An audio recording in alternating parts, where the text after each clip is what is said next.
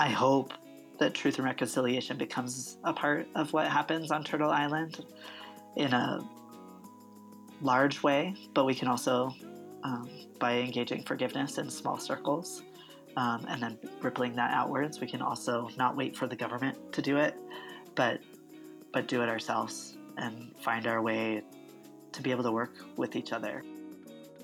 You can be messy as hell. You can mess up your racism, your transphobia can can fly, and people will like hold you with compassion in it and like help you shift gears. Um, that we need both spaces, and we grow in both spaces. Citizen Podcast.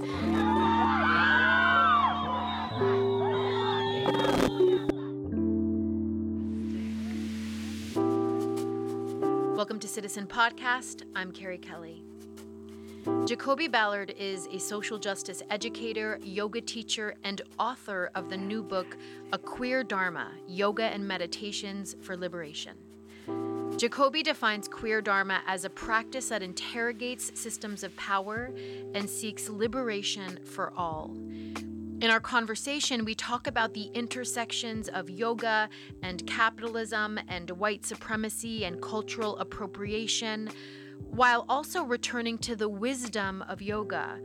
That the yoga practice, as it was intended, provides a visionary pathway forward to a liberated life.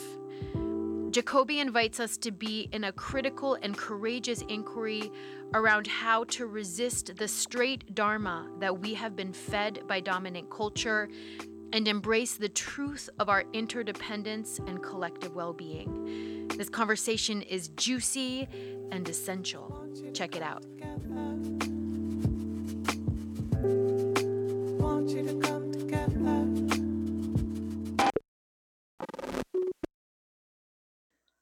Jacoby Ballard, welcome to the podcast. Hi, Kerri.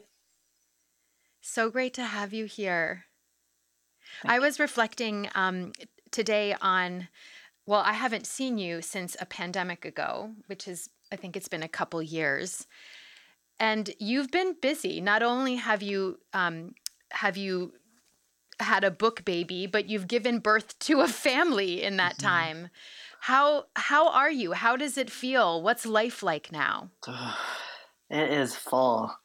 I have seven hours of childcare five days a week, which is a blessing, but also, you know, that means I have less than a 30 hour work week because I also have to take a shower and like do my practice or do any feed myself in those 35 hours. Um, so in some ways that's really good, you know, and divesting from like productivity, but also, um, yeah, it also means that my non-work time is work time. yeah, yeah, that that makes sense. It's funny because I was going to ask you about, you know, what I've learned, and I haven't given birth to a, a child like i have i don't have a family in that particular kind of way but i obviously just gave birth to this book as as did you.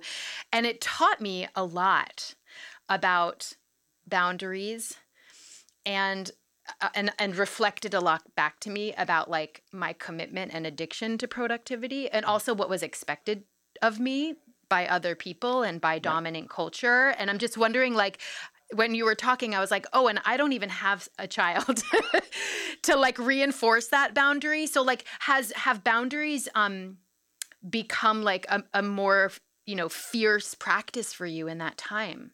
Yeah absolutely. I'm just not available before 9 a.m ever and 4 to 7 p.m every day. I'm just with gigi and um, sometimes that's with my partner and sometimes it's not um, uh, but it's just like very not negotiable and i know things don't go well if i try to imagine that like I can have a phone call meeting before 9 a.m. Like, that doesn't go well for me and Gigi. That doesn't go well for me and the meeting person. That's a hard no. totally. Has it crystallized for you? Um, I found it really helpful in, um, I don't know what the word is, but um, making me confront what matters most to me as opposed to like what I think other people want from me Like has that has that Chris I would imagine like you're like I have a family now like hard nose are like everywhere. Mm-hmm. Boundaries are firm um and like I don't you know I, I would imagine like there's not as much conflict because it's like clear. Mm-hmm. Yeah, I have a greater sense of what my priorities are and um what is worth those 35 hours a, week that I have because it's so limited. So if I feel anything in my body that's like any crumble of a no, then it's just the answer is no. Oh my God. I think that should be like a workshop that you host of like how to say no, yeah. you know, because what you're describing is like a practice of discernment, right? Mm-hmm. Totally. Um, I want to talk to you about the the journey of writing a book. Sure. Because I know that we both share a yoga practice.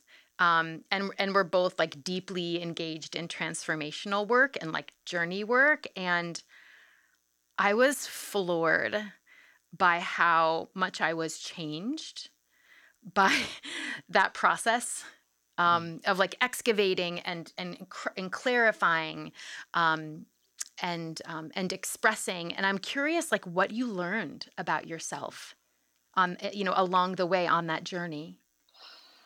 Yeah well i spent from beginning to write the book and to the published date was about eight years. And that long-term investment wow. i think was really important and it also meant that you know what felt really important to say when I was 32 is no longer as important to say. So in my revisions, I've been like much more uh, present to and intentional with the book in the last year or two. Um, and so there's been a lot of letting go of like what I no longer need to say or and also a clarification of of what feels really important and what was it what has been important for 8 years and is still important um, I also well, and you probably changed so much in that time. Yeah, totally. Totally. I was just running my own health center and trying to like grapple with like creating a space of social justice kind of as like a little refuge in the world and then and then in the last eight years have like done much more national work um, and have been much more seen and witnessed and so there's there's a vulnerability and a courage in that, and also um, a lack of rootedness too. That like being in Brooklyn as a business owner uh, requires really being there for it. Inherent to the name, Third Root. Right. Yeah. Yeah. Um, when you look back now on those eight years, um, do you feel like your journey prepared you to write this book? Yeah, I mean, so much of the book is about my journey.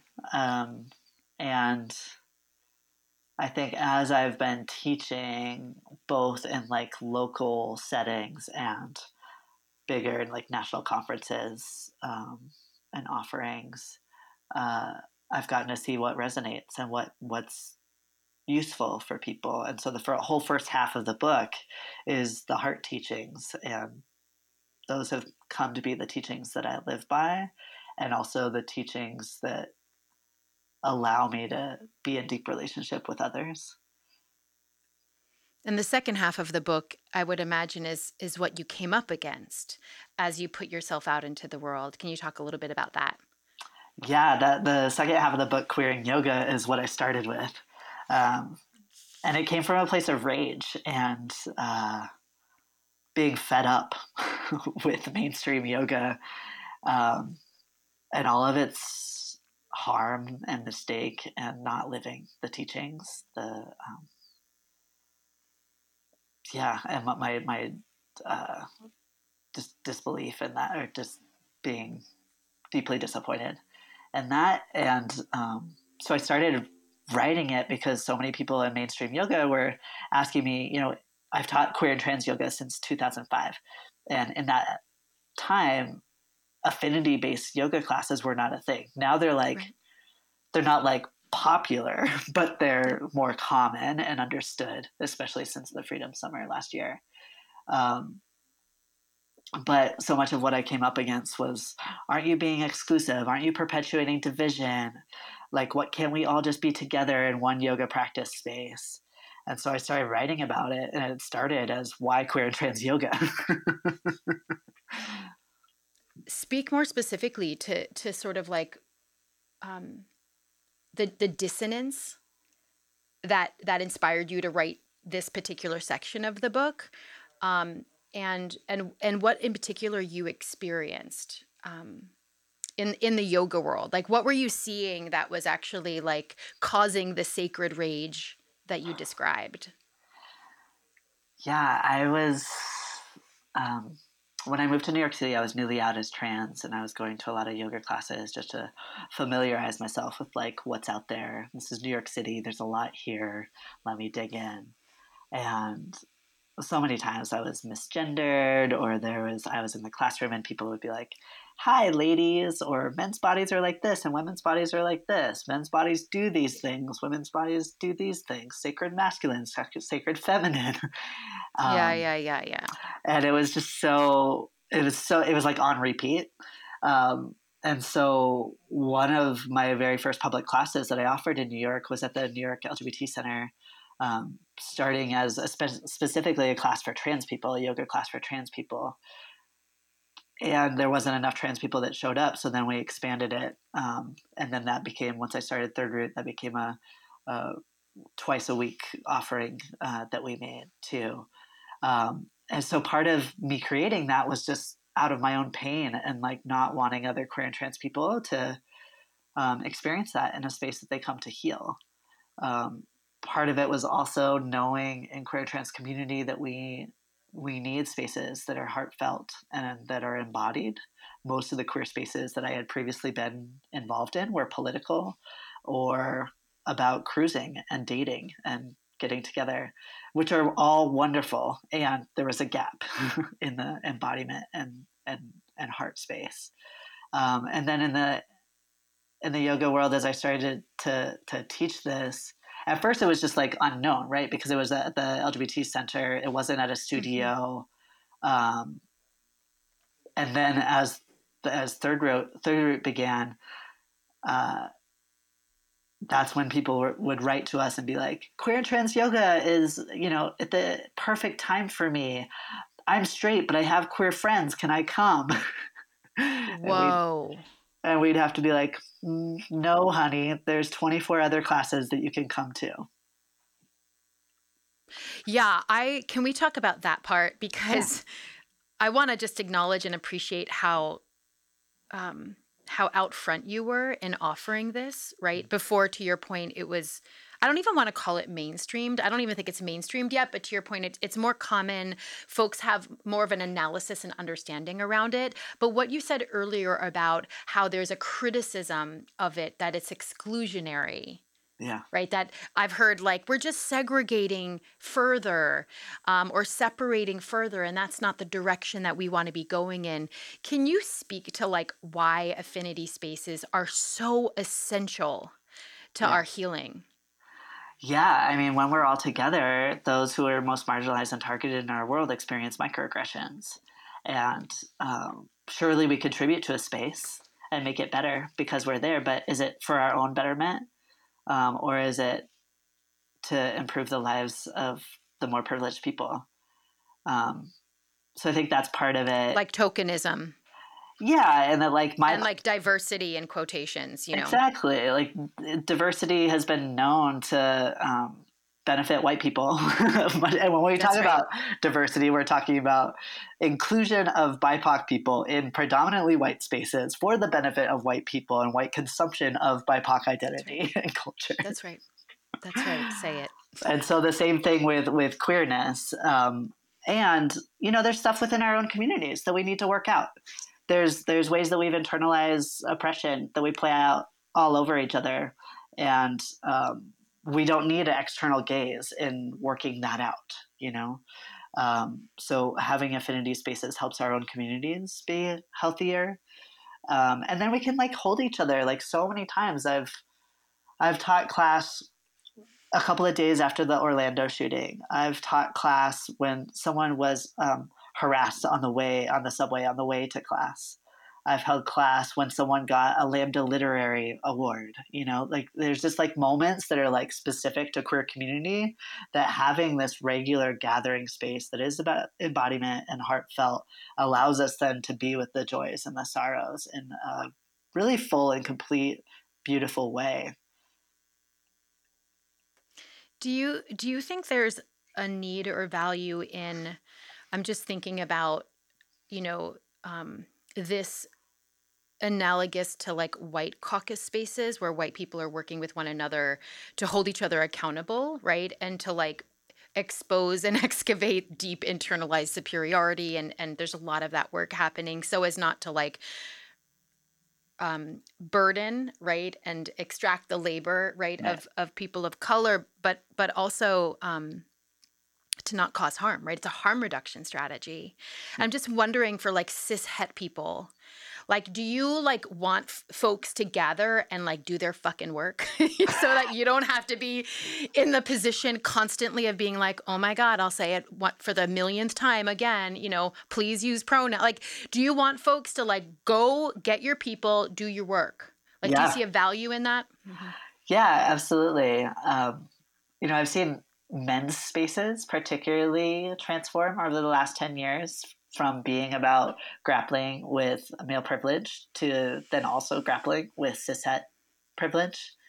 And I think that's really important. I haven't seen that as much as with women's identified spaces. Yeah. That's what I'm like realizing as we're talking. I'm like, huh, where is this? Yeah. And I think that's because of the trauma of misogyny and sexism that it's really scary to consider opening up women's spaces to trans women, especially. Um, and there is a way um, that trans women were socialized as boys, and so like there is a difference there between folks socialized as as as girls and socialized as boys, and the like experience of trauma of like growing up in a trans body or growing up with a trans identity that's either seen or not seen. Either way is difficult, um, and so it like it adds some texture to women's spaces in particular that I don't know is all like women's spaces are always ready to grapple with because of the trauma of misogyny and sexism that women have had to deal with their whole lives. And yet, like, and I know you you have um, you know been fiercely committed to holding space for these kinds of conversations like that level of complex i mean i want to just say like that level of complexity is in every room right? That level of mm-hmm. nuance that you're talking about like there are no like pure you know like affinity spaces and and i feel like what you're inviting us to do is actually hold that complexity. Yeah not to deny it right? Not to demand pure purity or clean line like there is no nothing like that that nothing like that exists anymore. And so like what does it look like for us to lean into the the complexity right of sharing space and examining right what what has been internalized um, in cishet bodies and what what is um whenever I do any kind of affinity space as like a person with a lot of proximity to power and privilege, I'm always like, what do you want what is the work you want us to do like that's like my first question right because i know that when white people or privileged people go off and try to do their work out of relationship or out of accountability, they often make a fucking mess or they often reenact the same power dynamic. Like they know what's good for everybody. You know what I mean? So I think I'm like trying to like to embody that here when I ask like, what do you want f- f- like folks with cishet privilege to be grappling with in those spaces? I write about in my book how it's so important to have those relationships across difference, and I, I write about um, a few models of that from the Letters from Young Activists book uh, mm-hmm. from 2005, and then in Challenging Male Supremacy uh, project um, that both had mm. accountability partners that were like formal asks of community members um, who were not otherwise represented in the leadership of the program or the editors of the book. And um, they asked them to, and sometimes were awarded with, with payment for their time and labor and mm-hmm. resources and experience, right? It's really important. Um, but we're mm-hmm. asked to point out like what are we missing um, so I think those like formal relationships are so important, and also just like mm-hmm. signing yourself up for the newsletters of groups that you're not part of, mm-hmm. like the National Queer Asian and Pacific Islander Alliance, um, things like that, where you're like, whoa, I don't, I don't know any queer Asian and queer API people. Part of how I do the work before even meeting one is to like hear what they're saying. Like they're already saying it in a professional and public way. Can I just tune into it and recognize where mm-hmm.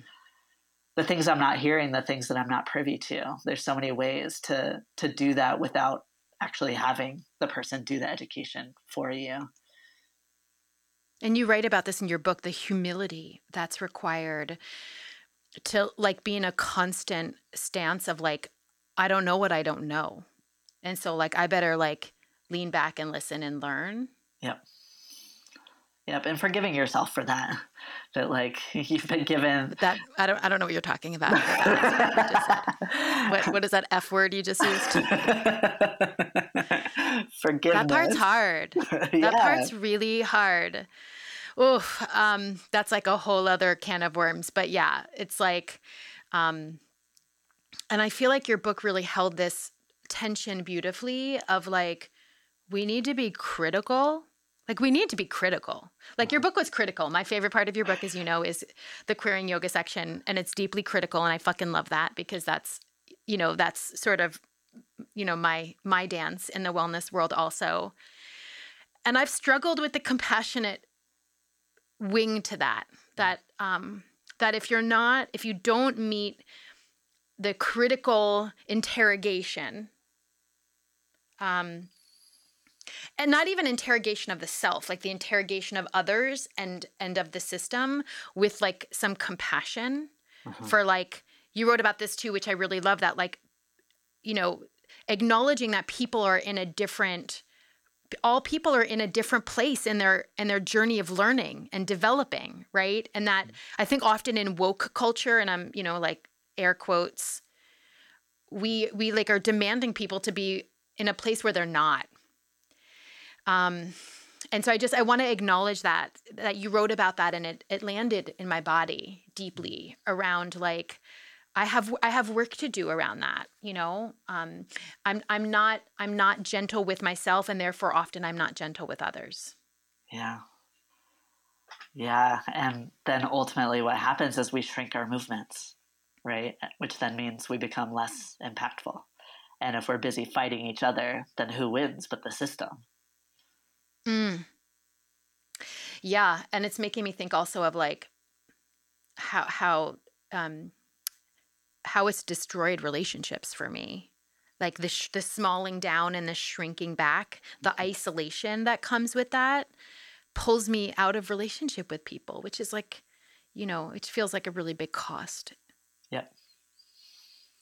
Yeah, and there can be such such guidance and mentoring that we can give to people mm-hmm. that are like just entering like social justice consciousness. You know, like there's so many moments like um, Occupy Wall Street was a moment. The Trump years were a moment.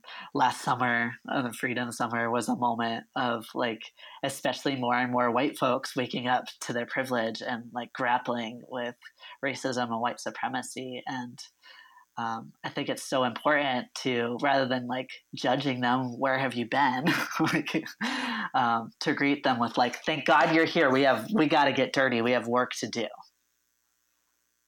I want to add to that, and for the love of God, don't leave.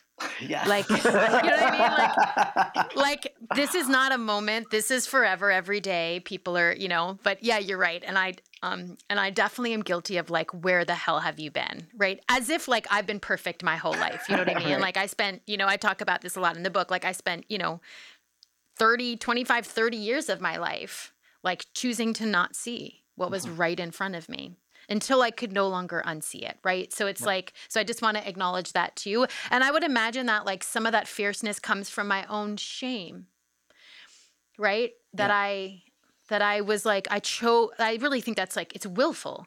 There was willful negligence in my life for a really long time. Mm-hmm. Um, anyway so I, I, appreciate you always push me to do this the way in which you're like where where it's hot Kerri like you should look at that Exa- examine you know the, the places where you want to like go all out and rage on people because it's often alive in you and i think that's one of the benefits I, I feel like for queerness is that i know what oppression feels like and so therefore, it's easier to identify it along the lines of race or along the lines of class or along the lines of, of disability. Like there's so many moments where queer folks have, have showed up for other communities.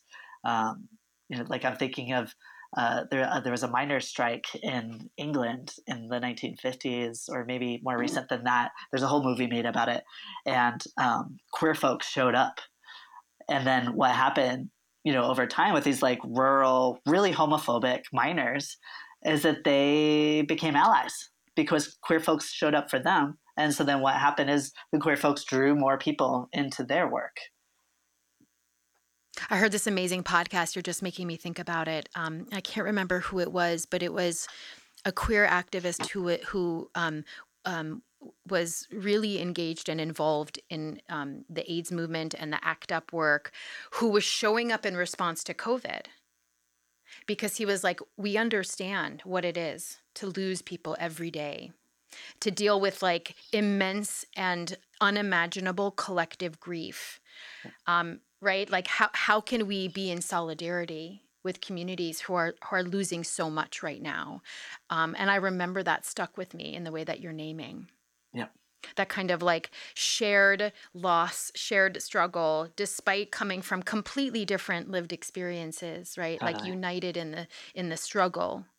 Totally. Whenever I'm in a yoga space or retreat space or anything, I, I look for the folks of color in the room because as I know that folks of color mm-hmm. also look for the folks of color in the room, but I know that we have um, that we're going to be touched by oppression in that space and mm-hmm just wanting to like identify like okay this person's over there when she speaks i want to really pay attention um, or mm-hmm.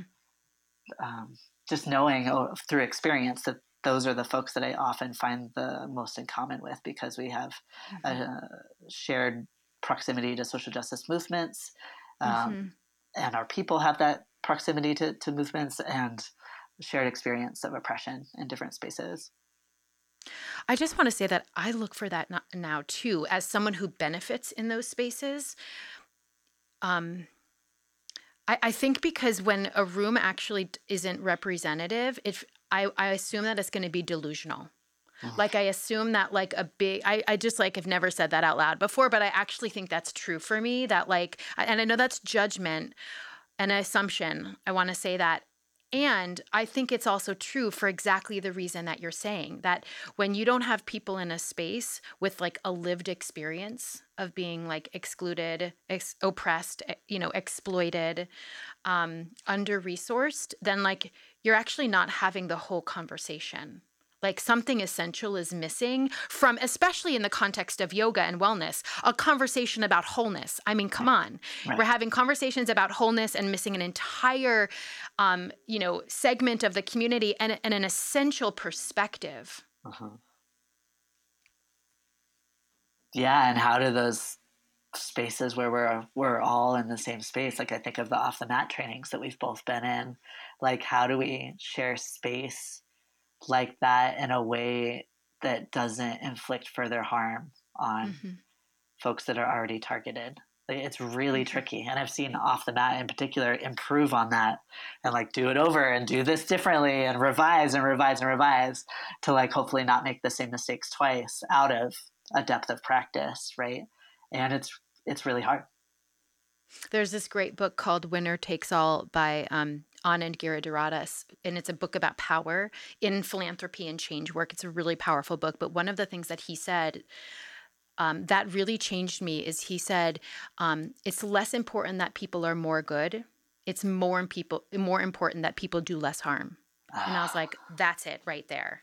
Right. Like, and it and also like helped heal all my like good, be a good girl stuff that I grew up around. And that like is also pervasive, right, in white people trying to do, um, you know, anti racism work. It's like, don't try to be more good, right? like because often people doing good and being good we can look back to like the whole history of missionary service and white saviorism mm-hmm. Has wreaked a, ton of havoc and harm right? Um, especially on communities in the global south. It's like how do i be in a constant inquiry and stance of like do less harm do less harm do less harm do less yeah. harm? Am i doing less harm right now? How can i do less harm? Yeah. like i can't do no harm because i'm human being human with other humans but it's like how can i be in a, like a non-stop inquiry about that? Yeah. And it's intent versus impact right? Which is often a, a guideline we have in our social justice spaces. That's right. attending to impact while also right. for me honoring the intent. Like i assume that you are good. You don't have to prove that to me Kerri. And let's let's let's talk about what you just said. It's only half of the equation. Yeah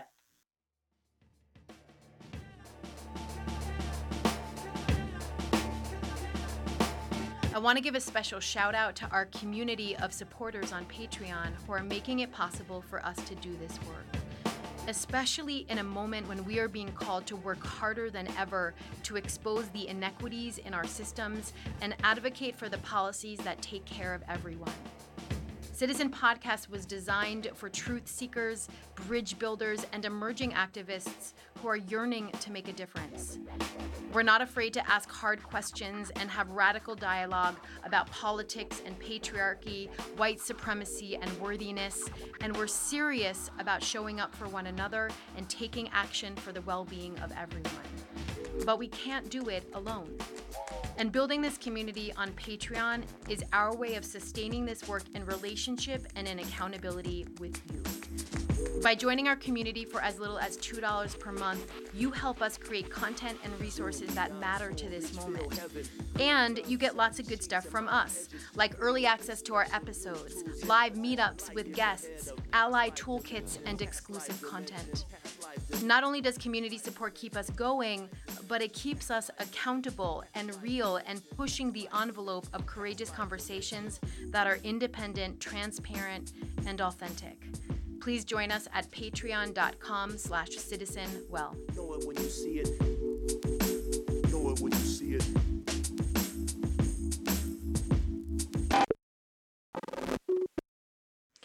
Okay, so your book, I feel like this is a great segue, um, is called A Queer Dharma Yoga and Meditations for Liberation. So, my first question is what is a queer Dharma? It's a practice that interrogates systems of power and seeks liberation for all, individual and collective liberation, um, an uplift of all of us and attending especially to folks that are the most impacted by systems of oppression that have overlapping targeted identities. And I want to ask this question for the sake of appropriation because I I'm wondering if people are going to be wondering like is this a book for me if I'm not if I don't identify as queer? Totally. Or can I be engaged in a queer dharma if I'm not queer? Like what like so how how should folks navigate that? I think as an inquiry, right? Like so often you're fed a straight dharma and you don't realize it. It's not marked as such. oh my god, I love that. and... A fucked up straight dharma. Who wants that? um, so I mean, I think I think of one of my dear friends, this um, white straight het man from who lives in Brooklyn, um, who's he's as queer as I am. Like he he is at all the queer parties. He's down for all the queer causes. He has best friends that are trans, and you know, like he's partnered with a woman of color, and um, so I, I, think it's also about like how do you locate you, yourself? And, and it's the difference between what's queer and what's lgbt right? Which is like the difference between self-identity and as i say in the book like queer is a political commitment and a political identity as well to be anti-oppressive in, in the world. And um, I think that's part of why I've been uh, unwelcome or shunned from different yoga spaces is because I've had that political identity and not just wanting to like be accepted or be included, but I mm-hmm. want the whole layout of the studio to be turned upside down. Yes, that's why I love you. well, and I just want to acknowledge um, because I love your spirit in that way, and I want to acknowledge how much risk that requires. hmm You know, like to like speak truth to power and be like, this is not okay. Anyway, I just want to acknowledge you in that because I've seen you do that a number of times, um, and not take no for an answer. And and there are consequences. People have to understand. Like I feel like, especially when I'm like talking to privileged folks, and they're like, "I want to disrupt." I'm like, be prepared mm-hmm. to like deal with the consequences because if you're not you're going to actually default and you're going to get scared or you're going to choose you know your privilege over risk and you have to be ready to like Yeah. risk and face the consequences and I, i've seen you do that over and over and over again and, and it's different for me to do that than for you to do that i want to be clear based on our location so i just want to like appreciate your courage Yeah. and commitment to all of us right in doing that Yeah. I also I think about like the queer folks who are going to teach in a space after me. You know, even like a decade after me, who never even Mm. maybe knew that I was there. But how can I leave it cleaner than I found it?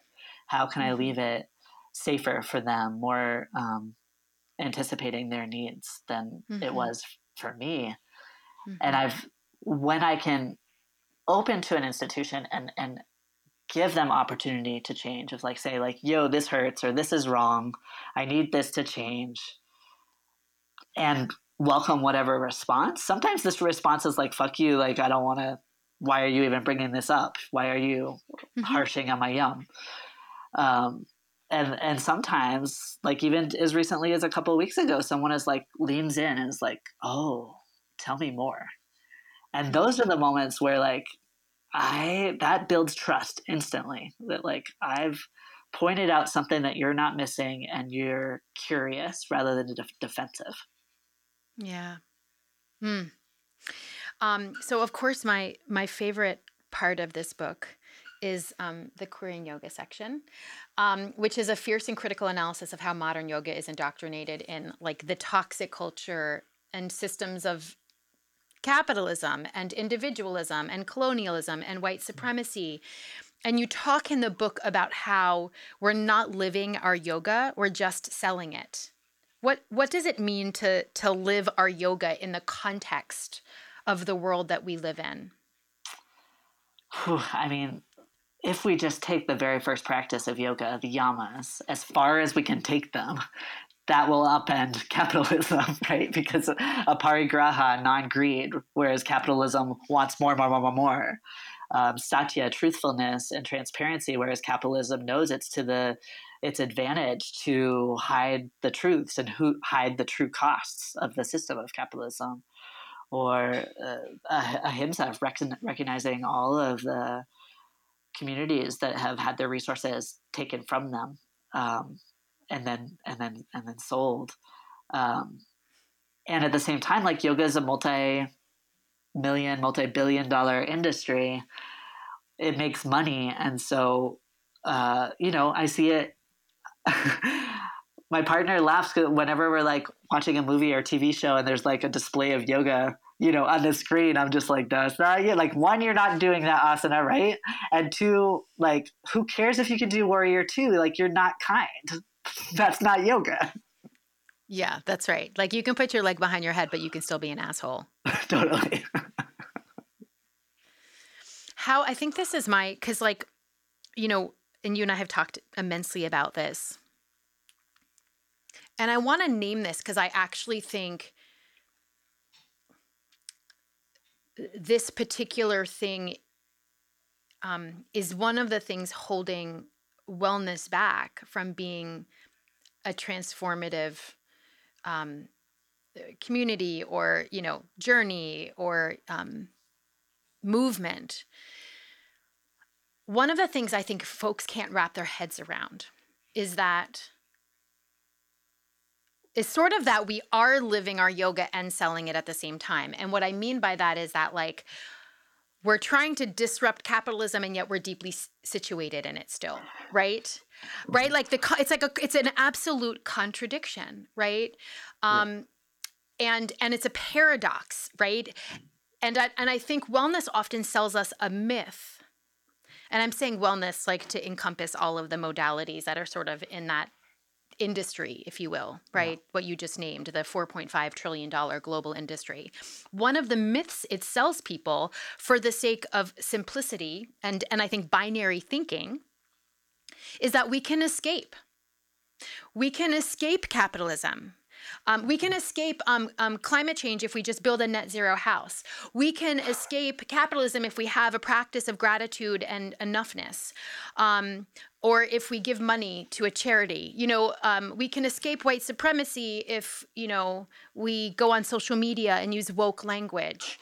Um, you know what I'm saying? I'm like being facetious, but I actually literally think that that you know that our inability this is where spiritual practice feels so essential to hold the contradiction of like yes we want to fuck up capitalism and yes you are still deep you're still situated inside of it and benefiting from it and participating in it how do we how do we grapple with that um, part, right? I just want to like that's hard, you know, yeah. and and and I get like tripped up by folks who are like really hypocritical, and and then I have to be like, oh no, I'm a hypocrite all the time in that I'm I'm I'm living a double life, uh-huh. and to admit I'm not living a double life actually feels like the lie. Uh. Does that make sense?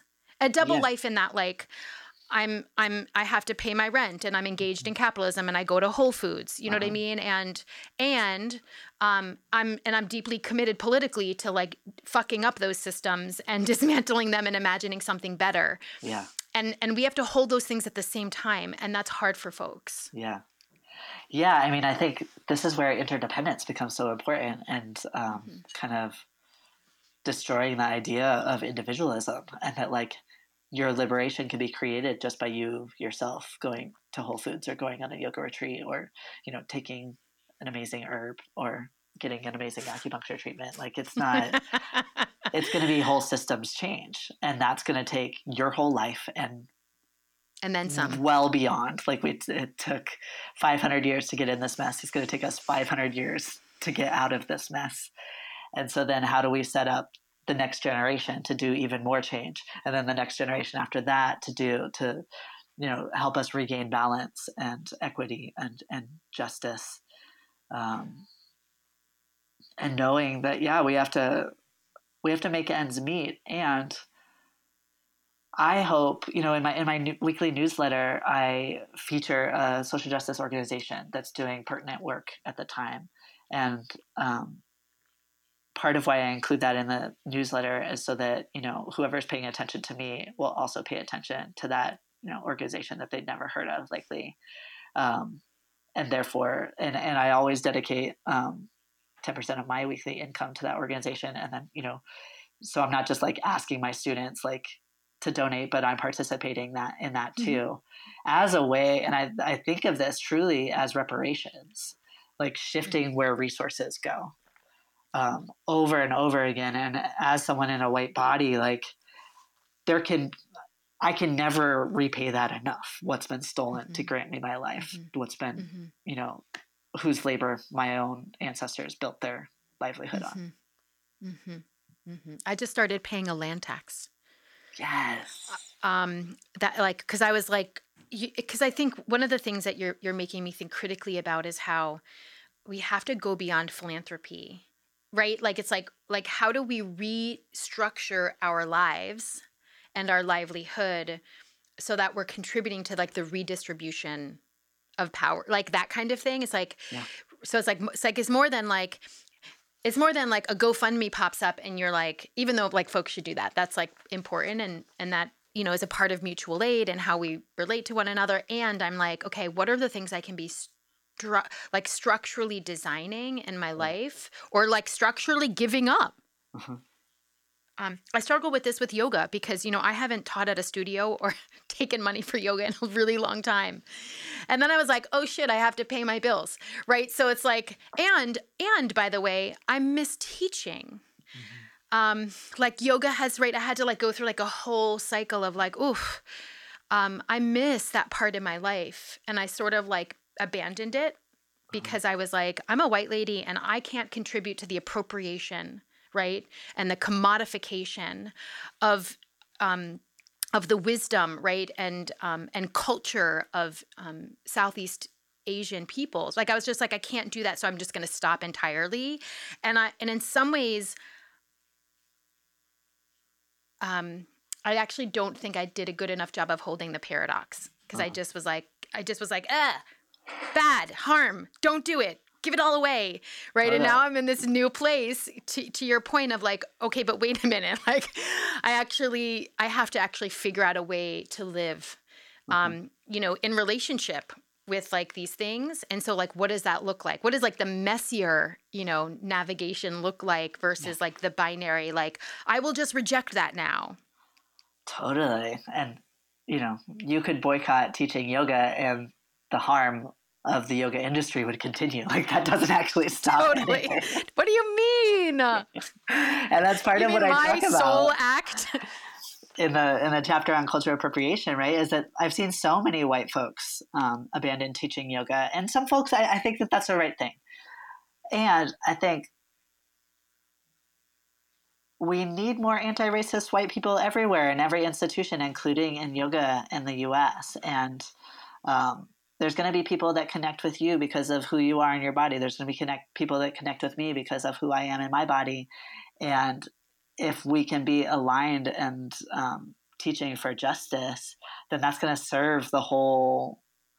You know, that's going to serve what what BIPOC folks are trying to do and what disabled yogis are trying to do and, and fat yogis and stuff. If we're like in deep alliance with each other and still in our own lane and doing the thing that we can do and making the impact we can, abandoning the whole system, like that's not gonna like where are you to go and what you're going to what are you to do that's not actually to create right. harm and you can't get away from it right that's sort of yeah. like what i was saying about like the myth is like nice try Kerri right. you know like um what you were just saying about um you didn't say this but what i what i heard and understood in my body was like um we need everybody. And right we need everybody in this work and in this movement like the movement is an ecosystem and people have different roles yep. and responsibilities to play given where they're located and also the way in which the impacts of these dynamic systems of oppression have landed disproportionately on different bodies right? Like that means like your work and my work are different yep. um, but we need both the like i hear you saying like we need the work of everyone who's committed right to this like ideology or, or, of interdependence who understands that like our destiny i mean like i don't know how anybody can deny this at this point. Like our destiny is bound. We are like heading like fast and furiously for extinction. We have very little time to turn the car around and it will take all of us.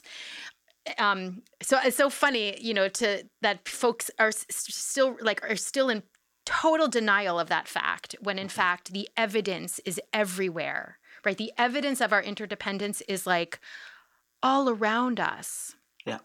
And so I think my question to you um, is around how we find our place in the movement and and what it looks like and this goes back to the question to the point you were making before about how the hard part is that like we need to work together right not all the time right there's like affinity work that we can be doing. And there are times where we're going to need to be in the room together.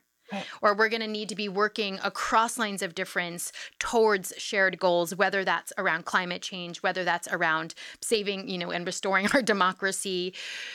What what do you what do you think is the practice of that, and how do we?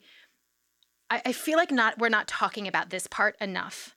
Of like, you know, I'm saying of like we like we need a collective, you know, I'm like obsessed with this. We need like a collective organizing effort to to if we if we stand a chance against massively ingrained systems and structures, uh-huh. right, that are rooted in theft uh-huh. and, and and supremacy and scarcity um, and separation.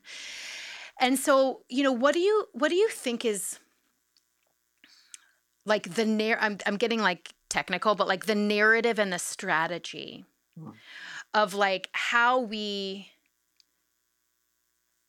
be together in this shared moment and in this shared like movement i don't mean like that literally but like move to, moving towards change um that hopefully will will you know slow down the the um, imminent destruction of our planet and maybe ensure our collective survival? Like, what is that story? I'm thinking of a really old article from the 1970s by Bernice Johnson Reagan that my partner teaches in her very first class of gender studies every semester Coalition Politics, which is about mm-hmm. uh,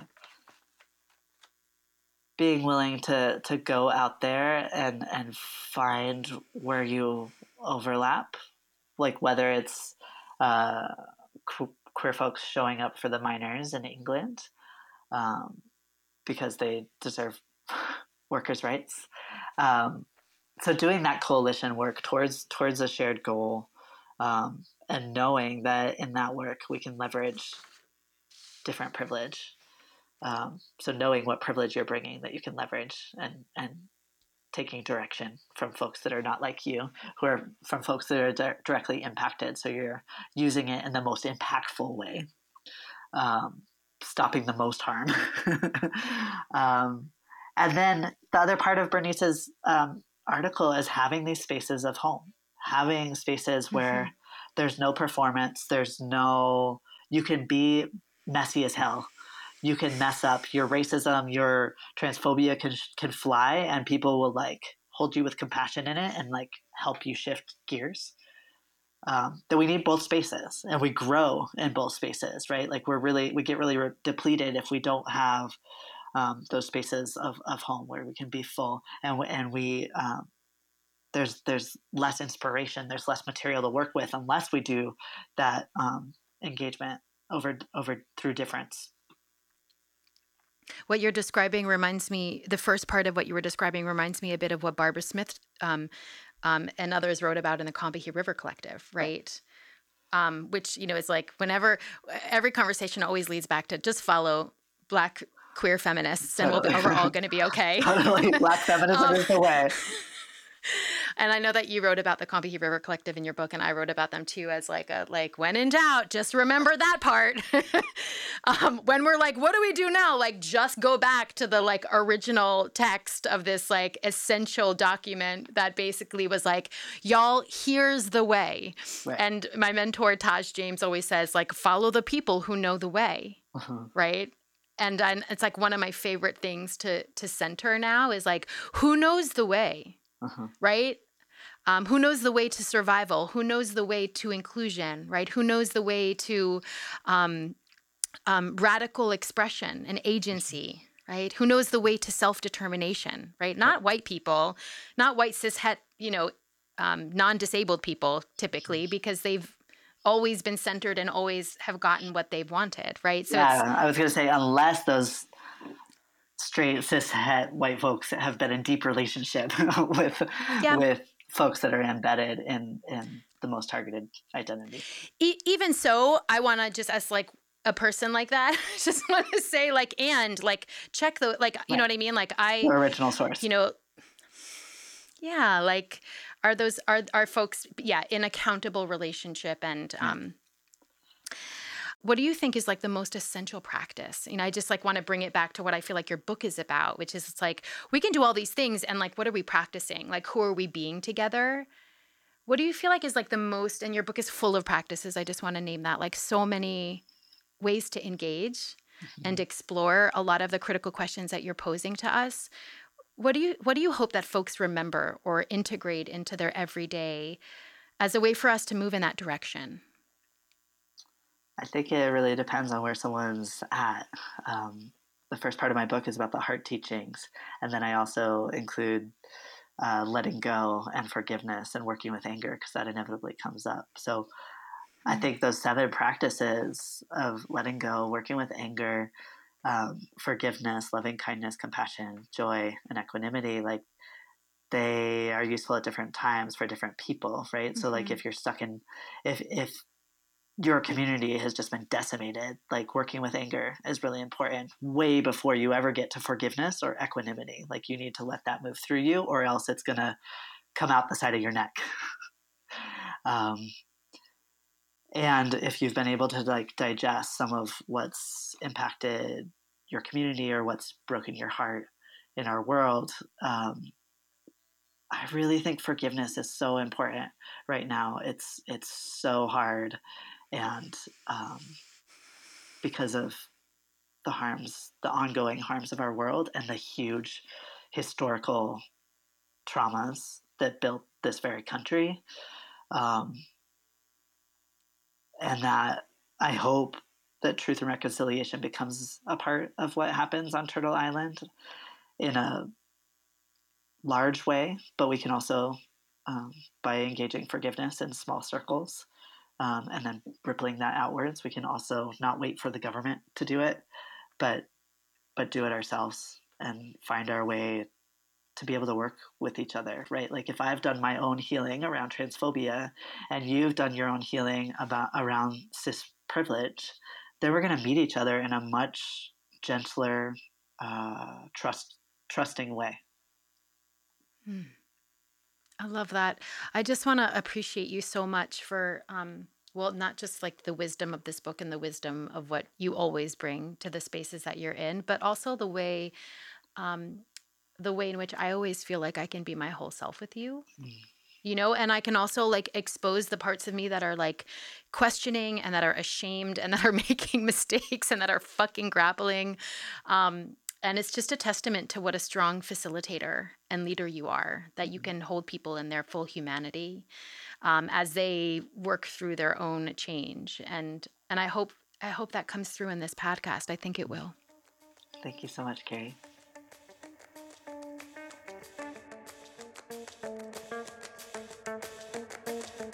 Yes I am.